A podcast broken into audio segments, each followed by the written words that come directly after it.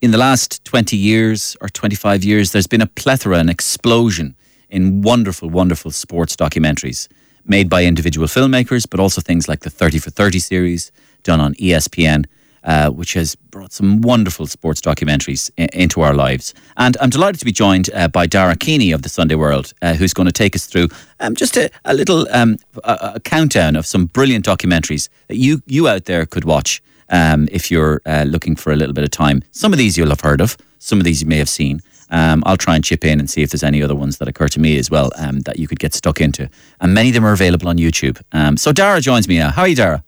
Good afternoon, Mario. First of all, I, I'm I'm presuming. Please don't let me down on this, but I'm presuming you are a big sports fan and that you are a span, fan of sports documentaries themselves. Oh, I am. Of course, I am. Yeah, like most people, but I kind of my my background would be TV and critiquing TV. So maybe I take a slightly different view of, of these documentaries and, and look at them for, as a as a TV package, just not just the individual who they're focusing on. Mm. So that, the, you've brought to us five t- uh, sports documentaries, and are these of all varying length and and subject matter, different subject matters? Correct, and some of them are one-off, some of them are little mini docu series as well, um, and some are mainstream. Uh, some of the listeners will definitely have heard some of them, and I'm hoping that um, I might be able to raise some awareness on some random documentaries as well that I think are, are fascinating and brilliantly made. Yeah, brilliant. Well, let's go through your little countdown of your five to one then. So at five, what's the first one you've brought to us? So the first one I'd want to talk about is called the Barkley Marathons. Are you familiar with it, Mario? I am not. Excellent, good start. So this is, um, are you? Have you ever done any kind of running events or anything? Have you ever kind of got done a couch to five k and decided I want to do a little random uh, endurance event? Ah, no, I did a little bit. I do a little bit of jogging every so often. That's all. But uh, okay, so you're probably seeing a lot of joggers and runners out at the moment. You certainly and are. the be- the the best, the elite that you might see out and about might be able to tackle a marathon.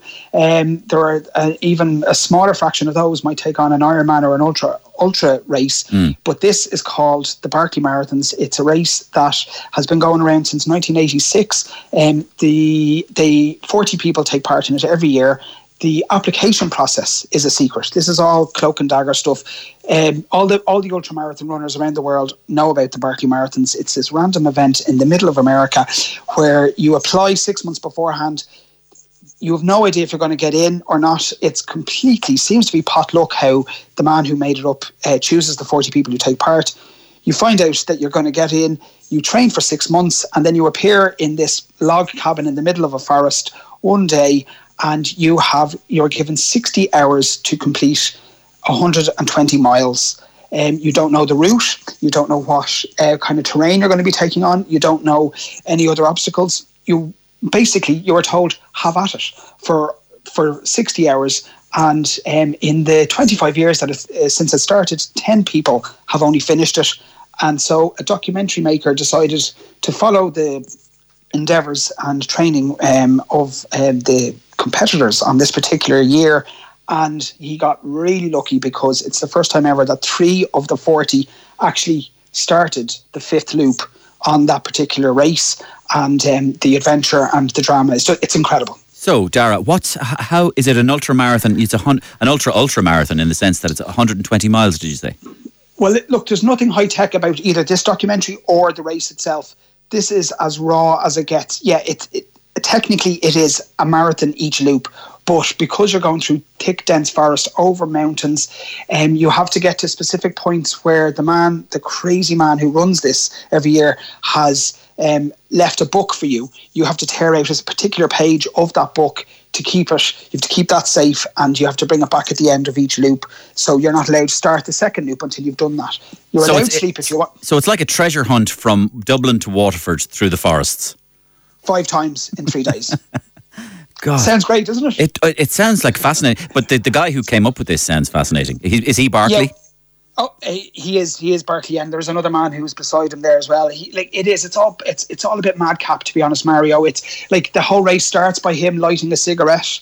Like that's there's no buzzers, there's no electronic hmm. lighting system, there's no audience, there's no crowd, there's no countdown. He's standing there at a fence. The 40 competitors are standing there waiting with their Brilliant. gear on their backs, and they're just literally watching him, waiting for him And- to light a cigarette. And, And be, exactly. And besides this story being really interesting, the telling of the story is interesting as well, is it? It, it is exactly, but now there is one one flaw with this, as it isn't very high tech. Like a lot of the foot, like you can't. The, the, the sorry, the documentary makers couldn't get to every part of this race. It's that dense. Yeah. It's that. Uh, it's that wild. So you are you find yourself some of the cuts go from saying goodbye to some of the runners as they head off up up a, a, a sheer cliff face, for example, doing some rock climbing, okay. and you don't see them again okay. until 20 minutes later in the documentary, which is probably about 10 hours later uh, in real time when they get back to the car park and they've finished a loop. So some of it that is one flaw in it, but the story itself is just it's incredible. Excellent. Now your number four option is called Undefeated. Um, give us two lines on that, Daragh, before we take a clip of it. Okay, uh, very, this is kind of the, the the precursor to stuff like Last Chance U and QB One, which are well known American football documentaries going around at the moment. this is 2011. This is the only Oscar winner I'm talking about today. It's that good. It won the Oscar in 2011, and it is based on uh, high school musical, high school, high school American football team, the Manassas Tigers. Here it is. Let's see here. Starting right guard shot, no longer in school. Starting will linebacker shot, no longer in school. Two players fighting right in front of the coach. Starting center arrested. Most coaches, that would be pretty much a career's worth of crap to deal with. I think that sums up the last two weeks for me. For almost 14 years, we never won a football game. Oh my God in heaven. Chavis has serious anger issues. Stop. Stop. You go over there, Mike. Montrell is dealing with the death of his father. When he died, I knew I was on my own. Number 77, O.C. Brown. O.C.'s grades wasn't up like they supposed to be. He's going to lose an opportunity to go do something with his life. I want them to rise above the inner city knock. Man open, and he dropped it. And as about to fall to 0 1. Anybody can be a champ. It takes a man to stand up when this thing hits you in the mouth because it hurts. Everybody says when you get these inner city kids down, they'll lay over and you'll beat them by 40. Not us. So, Daragh, presumably this is about the white hot competitive atmosphere of American high school college football, yeah?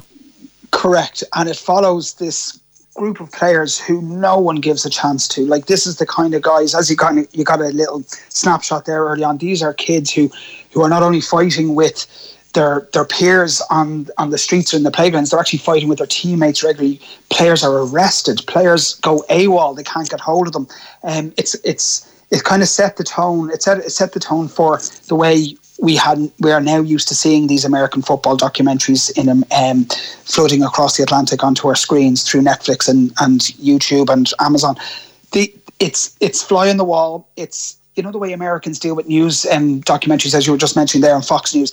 Like people want to be in front of the camera, so the access that the American people have given these documentary makers is incredible. Like it they don't hold back at all. The talking heads that are involved, they sit down. If there's a fight, if there's awkward, cringe-worthy moments within the team, they talk about it. They don't avoid it. It's brilliant. It's brilliant TV, and it kind of it's it's unusual that the original is still one of the best because there's been so many documentaries since, as I said, like Last Chance U and QB One, which go beyond the the game day. Uh, they they show the the players behind the scenes, their families, the training, and the coaches and all that. Cool. This is still the best. It's a one-off, and Coach Bill Courtney is unbelievable. He's the kind of the the hero of this, taking these kids from nowhere to try and turn them into state champions. I won't give away the the end whether okay. they do it or not. Brilliant. But where, where would I where would I fi- where would I find it, Daragh?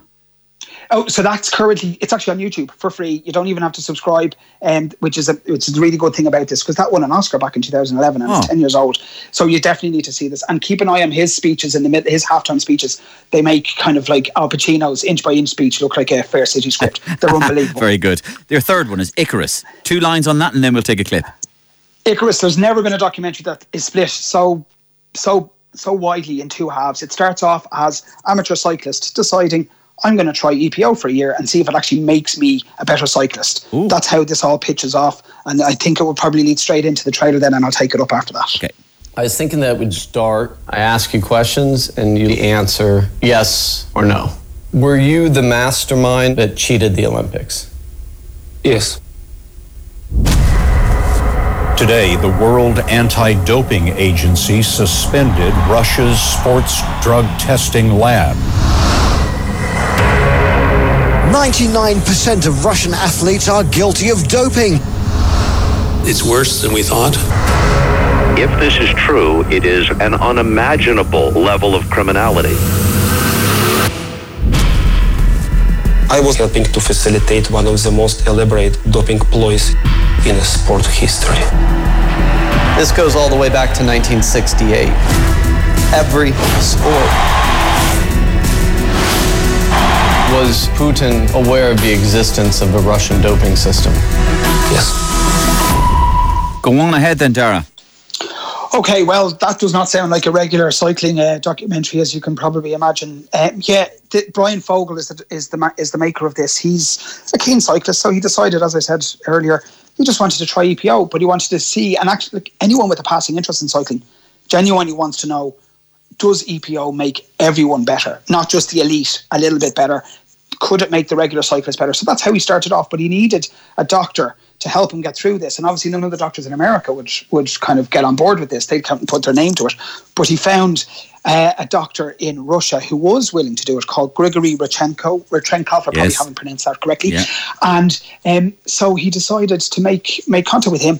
And what soon started off as a slightly light-hearted, maybe earring on the wrong side of the moral line uh, about what he was doing, turned into this incredible t- dark drama. It involved um, drug cheats, uh, statewide drug cheating programs that went right to the top. Uh, Yeah. Vladimir Putin is dragged into it at the end of this Right, documentary. it, yeah. Um, you're following. You're following this now. You're you're following the story through Bryan's eyes, obviously, but he actually built a, a really big, uh, close relationship with Gregory.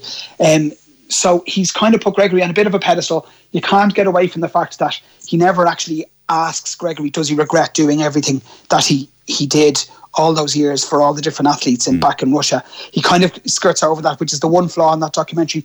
But it just takes you on this roller coaster, and at some points you're genuinely worried for Bryan's life, Gregory's life, certainly, um, when the top brass in the Russian government and the dark characters that they deal with are now involved in this. It it, it flips and flops between several countries in Europe as well as in America. That's it's great, just Daragh. got it all. Lovely. It's incredible. Brilliant. Really and at number two, I've seen Icarus, by the way, so I'd recommend that one as well. At number two, Diego Maradona, and a lot of people will have seen this already. This is handheld. A lot. This is a lot of home footage used. That's um, what we love about this. Yeah, they got access to some of the old archive family footage and um, footage in, in Naples when he moved from Barcelona to Napoli.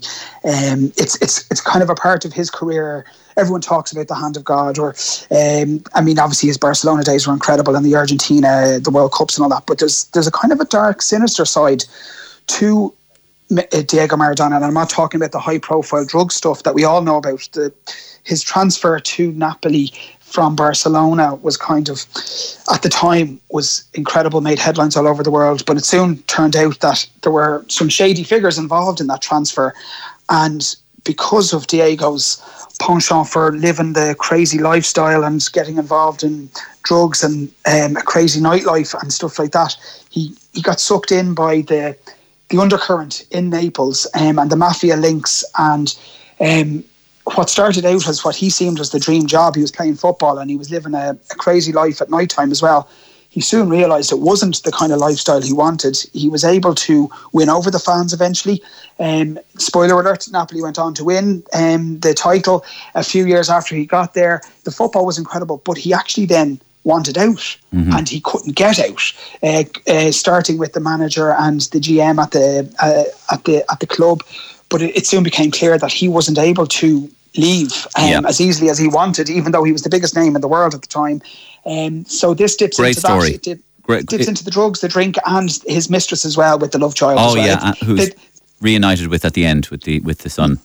they don't hold back. Like it's actually it's pretty impressive stuff. But as I said, it's kind of it's it's beautifully shot because it has all that old footage. And at number one, Daragh, you've got one minute on Senna. Sell it to me.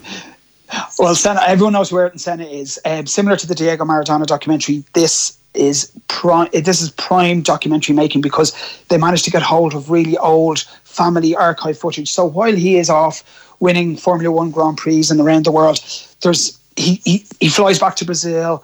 He, he stays with his family and, and there's footage of him just out in the boat with his sister and his kids and his, his mom. It's just kind of it's a different side to Senna, but then obviously what he achieved on the track is is is known yeah. to many, and his his rivalry with Prost is known to many as well. Yeah. This goes into that. It doesn't hold back, and it's it speaks brilliant. to him as well. So it's yeah. a great documentary. It is. It is beautiful, and by the maker of Amy as well. And give us one exactly. out, outlier outside those top five.